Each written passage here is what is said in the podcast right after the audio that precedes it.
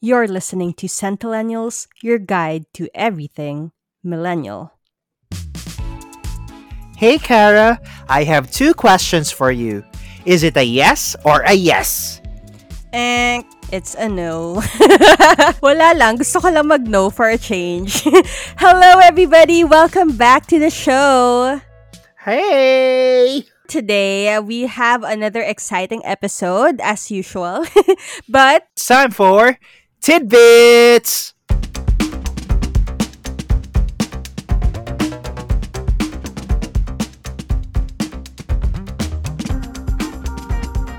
Okay, I have a royal insider for you guys. The Duchess of Cambridge, Kate Middleton, is expecting another spare. So we have Prince George as the heir, and we have the third spare. Exciting news for the royal couple, William and Kate. Imagine they're like their granny, Queen Elizabeth, who had four offsprings. Let's hope for a good pregnancy for Duchess Kate. I'm so excited. Sino kayo maging kamukha? Will it be William? Will it be Kate? Yeah, well, we'll have to wait and see. But we are so happy for the royal family. Congratulations, once again. Congratulations, baby number four and spare number three. And uh, another tidbit for you guys. Ito yung usap-usapan ng lahat. It's the breakup of Paulo Contis and LJ Reyes. So we all know that Paulo Contis has been um, very successful in his latest movies. So it started with Ang Pangarap Kong Hold Up. Yun, nakakatawa siya doon. Dahil isa siya sa mga comedian hold-uppers with um, the likes of Gerald Napoles, sila Pepe. Lahat sila actually are from PETA. Almost all of them came from theater. So that's an exciting movie to watch if you haven't yet. And nakilala din siya sa Through Night and Day niya with Alexandra tapos, yung isa pa niyang movie na latest, na yun nga yung naging controversial because of this news, A Far Away Land, yan. Um, kasama niya dito si Yen Santos na talagang controversial. So, ang nangyari was, bigla na lang nalaman ng mga people that he um, unfollowed a lot of the celebrities and a lot of people actually, including LJ Reyes na matagal na niyang partner. I think they've been together for six years already. And syempre, nakilala na rin siya as the father of the family because we all know si LJ has uh, children from her previous partner, uh, which is Paolo Avellino din. Hindi naman Mhm. siya mahilig sa mga Paolo Sa eh. No? Paolo, yeah. Yan. Paolo with a U, si Paolo Avellino, and Paolo with ano. Magkaiba lang ng spelling. In-unfollow niya, so everybody was speculating na baka break na nga. And biglang ginulantang tayo sa balita nga ni Tito Boy from his YouTube channel um, called The Interviewer, where he interviewed LJ Reyes, who confirmed the breakup. So it's sad kasi doon makikita mo how emotional LJ was in uh, stating na yun nga, she had to um, remove herself from society and migrate to New York with her uh, mom um, and also her kids kasi nga sobrang hirap daw nung nangyari sa kanila. And then biglang bago na namang news na nagulat ang lahat is that meron ngang mga nakakita daw kay Paolo Contis and si Yen Santos who were coincidentally magkasama dun sa movie nga na ginawa nila tapos, yun nga, parang nakikita daw sila nagde-date ng mga tao. Tapos may mga pictures. So, ayun. It's very, very sad. Pero ito yung mga news talaga na naabangan ng lahat lately. Parang umuuso, no? Um, sad to say, umuuso yung mga cheating um, gossip. Yeah. ba? Uh, sa mga celebrities especially now. So for me lang sana is wag na tayong gumaya guys at wag na nating masyadong pinapagulo lalo yung mga buhay nila. Ganyan. So let's just Mhm. ano, hope for the best for everyone. And kung ikaw naman nasa relationship ka na toxic, learn to let go and say no. Paolo and Yen hasn't given their sides yet. So, let's wait for their statements. Kasi si LJ pa lang naman yung nagbibigay ng story eh. Yun yung ating ending na tidbit is it's related to what we're going to be talking about today, Jello. And that is how to say no.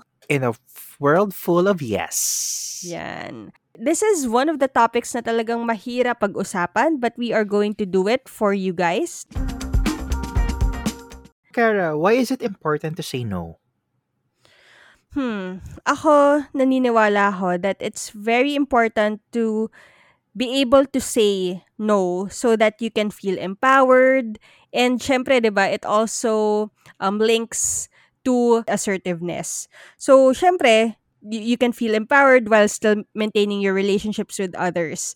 And that's why it's very important. Tapos it also helps you establish healthy boundaries and enables others to have clarity about what they can expect from you, 'di ba? This way you can be more honest, authentic with others and you can um, be less likely to feel taken advantage of by people. So, yun yung sa akin. Pero ikaw, Jello, uh, why is it important for you to say no? Well, for me, it's important to say no kasi we have choices naman talaga eh, di ba? Hindi naman laging yes ng yes. Kapag may pakiusap sa'yo or kapag may favor sa'yo, you could say no eh. Kasi ikaw rin naman mag-ano eh, magbe-benefit if may pinagawa sa'yo yung pala makaka-harm para sa'yo, di ba? Before you give your answer, mag-isip ka muna. You could say, can you give me a moment to decide on it? tayo parang we're so um, into our heads na natatakot tayong maka-offend, natatakot tayo na gano'n, na parang baka ano isipin sa'yo. Sometimes it's also our doubts eh, playing. Uh, and Diba? we're and speaking of the Filipino culture, medyo ano tayo eh, passive. That's why yun nga sabi mo, we're hospitable, kaya medyo shy ang Pinoy when it comes to say no. parang ano, um, parang resilient kasi tayo. As a people, kung pwede nating kimkimin ng lahat, gagawin natin kahit ba masasaktan tayo. Basta parang, sige, okay lang na ako yung masaktan. Wag lang siya. Yung mga ganon, di ba? Yung mga ganon nating ano, moments in life. Mm-mm. With our day-to-day lives being tied to the digital space now more than ever, if you're a blogger, a business owner, or someone who wants to create your presence online by owning a website, finding the perfect domain name for you is vital. It has to be unique and perfectly defines your content. GoDaddy can help you own that name. GoDaddy is the world's largest domain registrar and web hosting company that is perfect for those who wants to start their own website. You don't have to worry if you're not a techie. GoDaddy hosts a user friendly platform that provides you with all the necessary online marketing tools for your website. They also have templates you can follow if you're not sure where to start. Everything can be done through the site. Publish your posts, manage your content and social media, and even track your success through analytics and reporting. Best part is, it has a built in search engine optimizer that will help your brand's online presence, all while ensuring your data is safe and secure. You can try out GoDaddy for free. Check out its cool features and explore the platform by clicking the link in our description box. Go ahead and make your presence known. Build a website and own your unique domain name today. Still important to say no kasi nga you also have to love not just other people but also yourself and your beliefs. In line with that, why is it that it's so hard for people to say no? Or what is the real reason why we struggle? The reason why we struggle, it's because mga friends natin yan eh. Parang ang hirap kasing mag-ano, mag-no kasi parang if ikaw naman, like for example ako, nag-asa ko sa'yo, Kara, can you do this for me? Tapos ikaw nag-yes ka kaagad-agad without hesitations. Tapos, ibinalik mo sa akin after, for example, after a few days or after a few weeks, na parang, Jello, can I ask for a favor? Pero, yung favor na ina-ask mo sa akin, hindi ako comfortable or hindi ako ganun nag-agree sa papagawa mo sa akin. Pero kasi iisipin ko, teka, friend ko si Kara eh. Parang meron akong utang na loob kasi may pinagawa ako sa kanya na favor. So parang ako, kahit mahirap yung ipapagawa mo sa akin, nagsastruggle ako sa ganun. The struggle is real, my dear. As in, ang hirap talaga. Kahit, like ngayon nga, di ba? We're having this conversation eh. Hindi ko siya ma-express or ma ma-gather yung thoughts ko. Kasi, yun nga eh, in reality, it's really hard to say no. That is correct. And also, there was a time na ako din ganyan eh. Parang hiyang-hiya ako. Kahit na wala namang reason talaga behind it kung bakit. But it's more of like, you value the other person so much that you don't want to hurt their feelings. Kahit na wala namang kaka-offend talaga yung sasabihin mo. Yung friend mo, um, kaka-break lang sa, sa partner niya tapos heartbroken. So, biglang magiging impulsive na sasabihin, tara, puntahan natin siya, ngayon na. Ba yung ganon? So, syempre, you know there's a pandemic, you know that ang hirap na mag-commute, na magkita ngayon at a time like this. Pero dahil kaibigan mo siya, it's gonna be like half-half ka eh, di ba? Kung, Oo kung pupunta ba ako? Kaya lang pag hindi ako pumunta, baka I'm I'm not gonna be part of her entourage na. Di ba? Yung mga ganyan pag nag, So nagkanasal sila. Yung mga ganyan. Di ba? So, it's Oo. really a problem for a lot of us. And kahit na sabihin mo na parang the most confident person, I know still struggles with this also. Yeah, kasi there's pros and cons eh. And mas iisipin mo yung cons kapag nag-no ka. we want to protect our relationships with people. That's why we struggle. And also, we keep up appearances, di ba? Let's ano, um, kahit na i-deny natin yan, we all know that we have to keep up a re- reputation or talagang we still value our image dun sa isang tao. Ayaw nating isipin na masyado tayong masungit or maldita tayo, 'di ba? Gusto natin marunong tayong makisama or ganun yung pinapakita natin sa iba. Have you ever been in a situation where it was hard to say no? Oo naman. Parang lahat naman tayo. Uh, I was eyeing this job for a company and gustong gusto ko yung magiging position ko doon. But ang problema is, hindi nila mabigay or masatisfy yung gusto kong compensation. Parang sabi ko, o de, okay, game, game, ganyan ako sa lahat, okay, game. Tapos pagtingin ko dun sa contract, parang hindi siya pantay dun sa ine-expect ko. So it was hard kasi syempre, ito na eh, parang, you know you need the job, but at the same time, if you take this job, you would have to cut a lot of your uh, finances na hindi ako ready kasi it's it it's utilities eh, mga bills talaga siya. So hindi siya talaga makakat. Yung ganon. So it was hard for me. But ang ending nun is I realized that I have to prioritize yung mga nandyan na, yung utilities. So I didn't take the job. Tapos a few months after, nagulat ako na I was able to land a job dun sa gusto ko na na company na halos pareho din, pero mas parang nava-value ka. So, ganon. so, yun yung mga struggles in life na na-experience ko when it comes to saying no or rejection. Eh, how about you, Jello? Well, sa akin naman, I travel around the world. So, I have relatives around the world. Very, ano, no, UN. Anyway, so, Mr. so- Congeniality.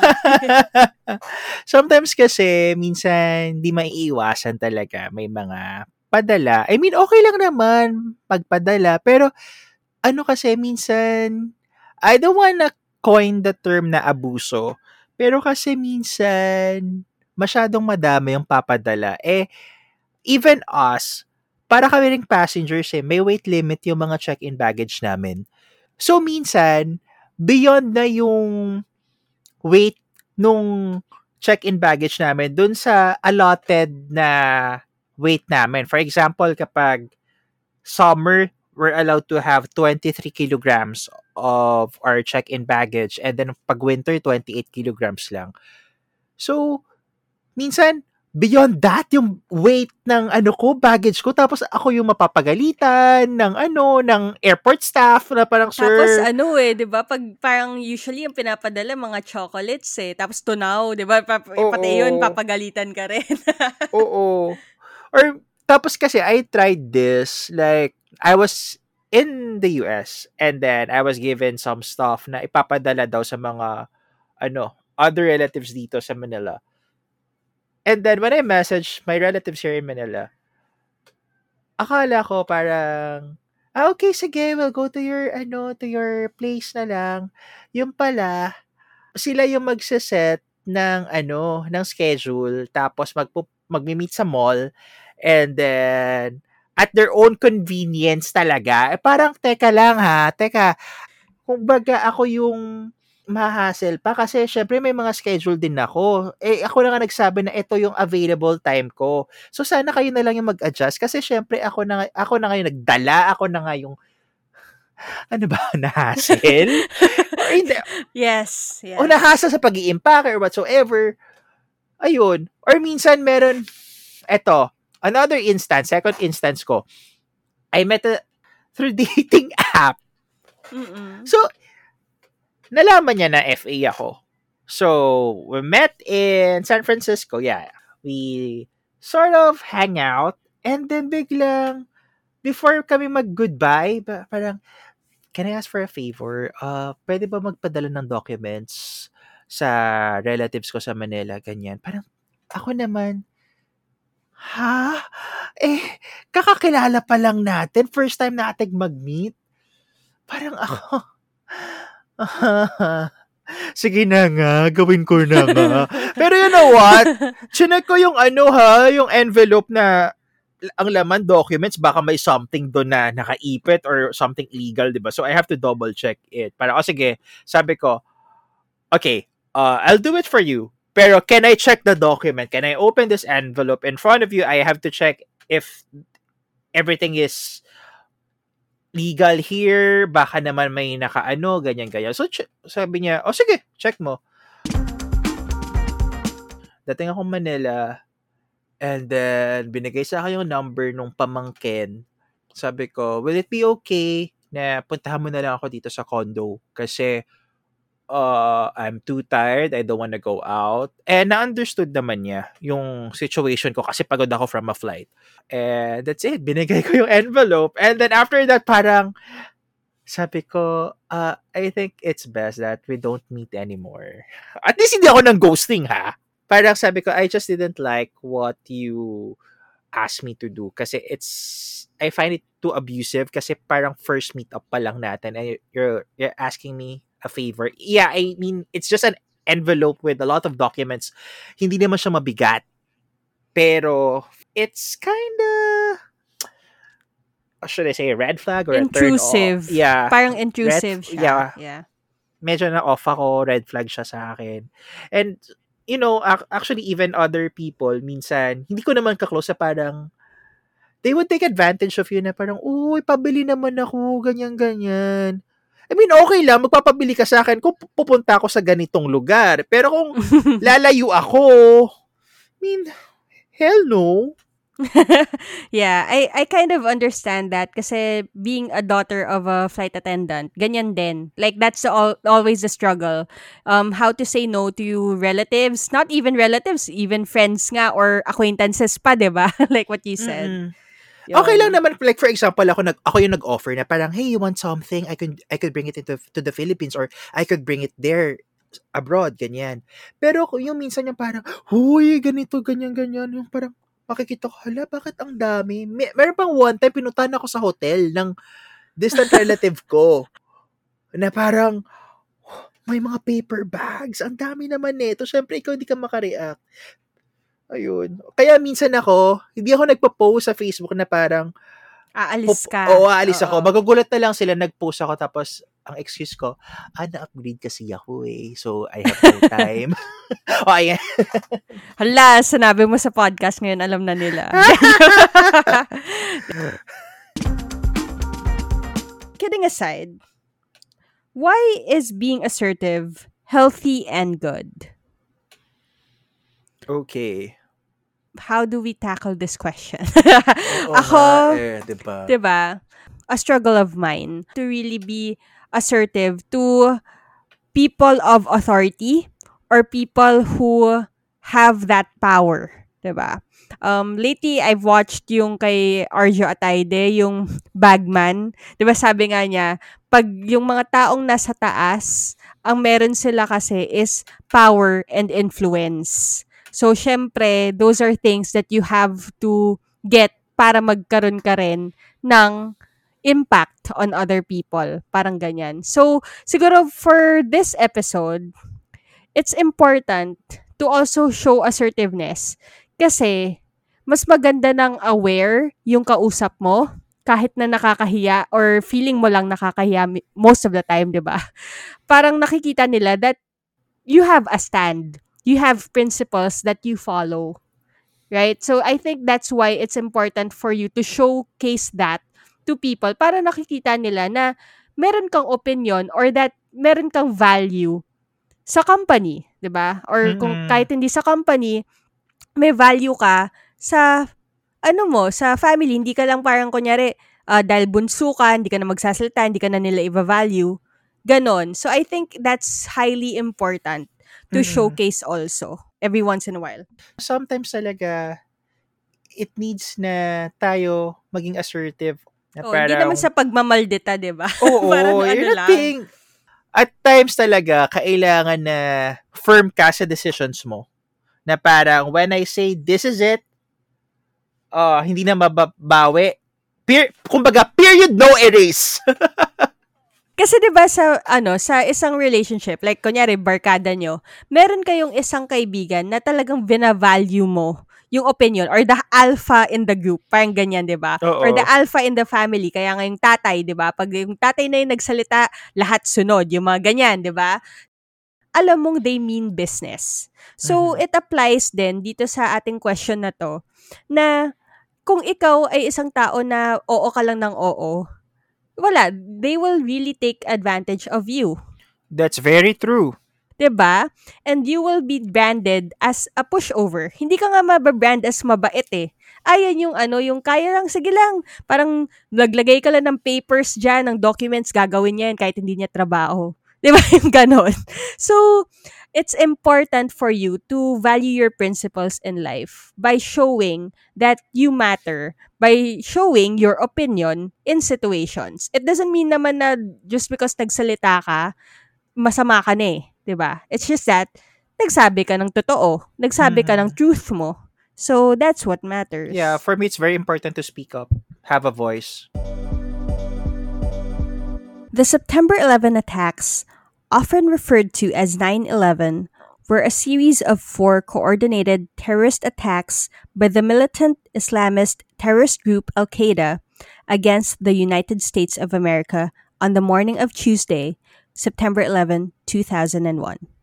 Four California bound commercial airliners, which took off in the northeastern United States, were hijacked mid flight by 19 Al Qaeda terrorists. The hijackers were organized into three groups of five hijackers and one group of four. The first plane to hit its target was American Airlines Flight 11. For millennials our age, we were in grade school when this happened. For me, I saw it in the morning news at alas 5.30 before going to school that the attacks left thousands of people confused, distraught, nothing short of chaos you can only see in an apocalypse movie. I woke up around 5 or 5:30 in the morning and my mom told me that there was a terror attack in the United States. President Bush was in Florida. He was in a public school. He was um listening to a storytelling. I thought it would spark a World War Three. Well, well, thankfully it didn't happen at all. But it was so scary. It's, like imagine it. It was year 2001 and 60 years before that Pearl Harbor attacks happened. And then after 60 years, here it is, 9/11. Who would have thought that in the 21st century something would happen in the United States, which was the superpower that time. Today, we remember the survivors and those who uh, sadly passed away during 9-11 on this episode and during Senti Throwback.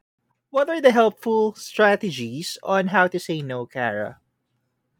Helpful strategies of mine. okay, so number one, siguro, is similar to what I said on the previous uh, question. You have to value your principles. So once that you um, realize or maging aware ka ulit sa principles mo sa buhay, it will be easier for you to say no. Kasi, maaalala mo na, hey, um, anti ganto nga pala akong movement. So, bakit ako sasama sa kanilang, sa gig nila? Eh, I'm not for that principle or kung ano yung pinaglalaban nung, nung ano na yon nung group. Sige, um, let me rephrase that and put it into a more concrete example. Let's say, kunyari, yung barkada mo, pupunta sa inuman. Okay, I'm not saying that there's something wrong about inuman ha. I'm just giving an example for people to better understand what I'm I'm trying to say. So, kunyari sila, pupunta sila sa inuman. Right? Tapos yung inuman na pupuntahan nila is basta party all day, party like crazy. Ganyan. Tapos ikaw sa sarili mo, you don't drink or you made a vow to yourself na hindi ka naiinom. Kasi pag umiinom ka, ka nagpa-function well sa work, mas matutulog ka. Pag ganon. Kunyari. Let's just say ha.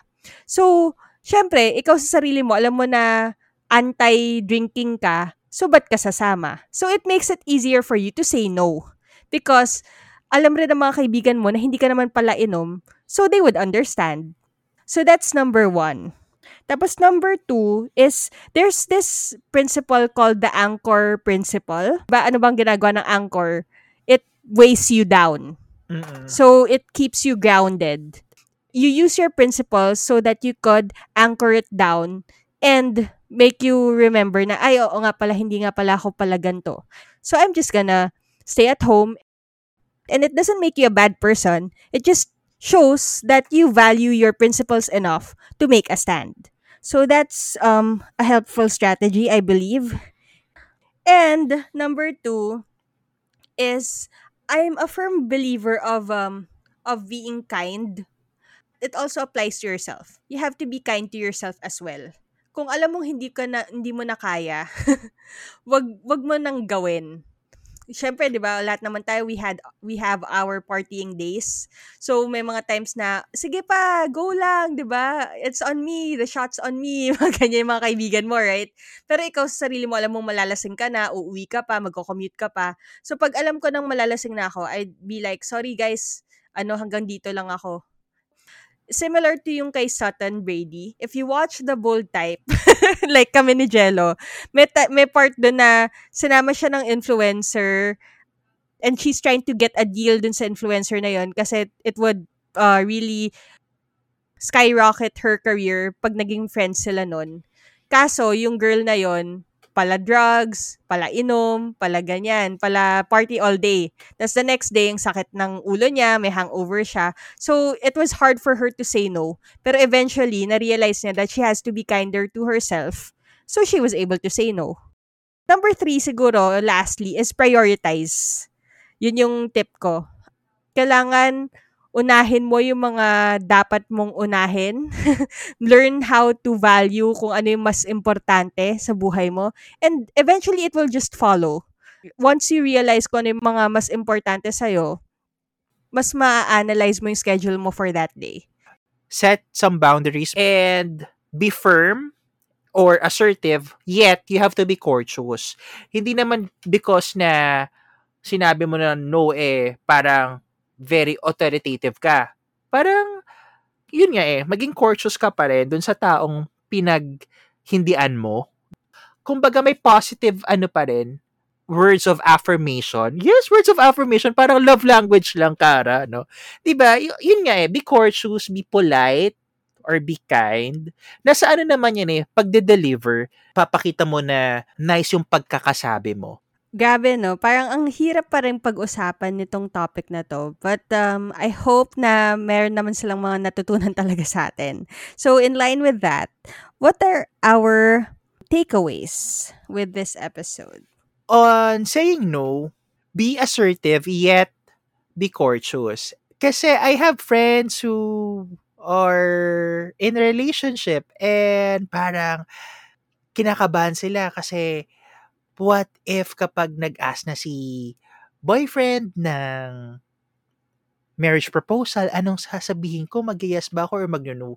So I guess advice ko ha, on this kind of example, you talk about marriage na parang, you talk about your future. If you see the person na endgame mo na siya, you talk about your plans, kung kasama ba siya sa, kung kasama ba yung partner mo sa panghabang buhay. You talk about marriage. And then, kapag nakikita mo na both parties agree with, then you could confidently ask, Will you marry me? And then the girl would say, Yes, I do. I will marry you. Yung mga ganun. Hindi yung, kasi sometimes, iba, minsan pabonggahan ng engagement proposals. Tapos biglang si girl na caught off guard. And then she would say yes. And then babawiin din niya. So, that's an example lang ah.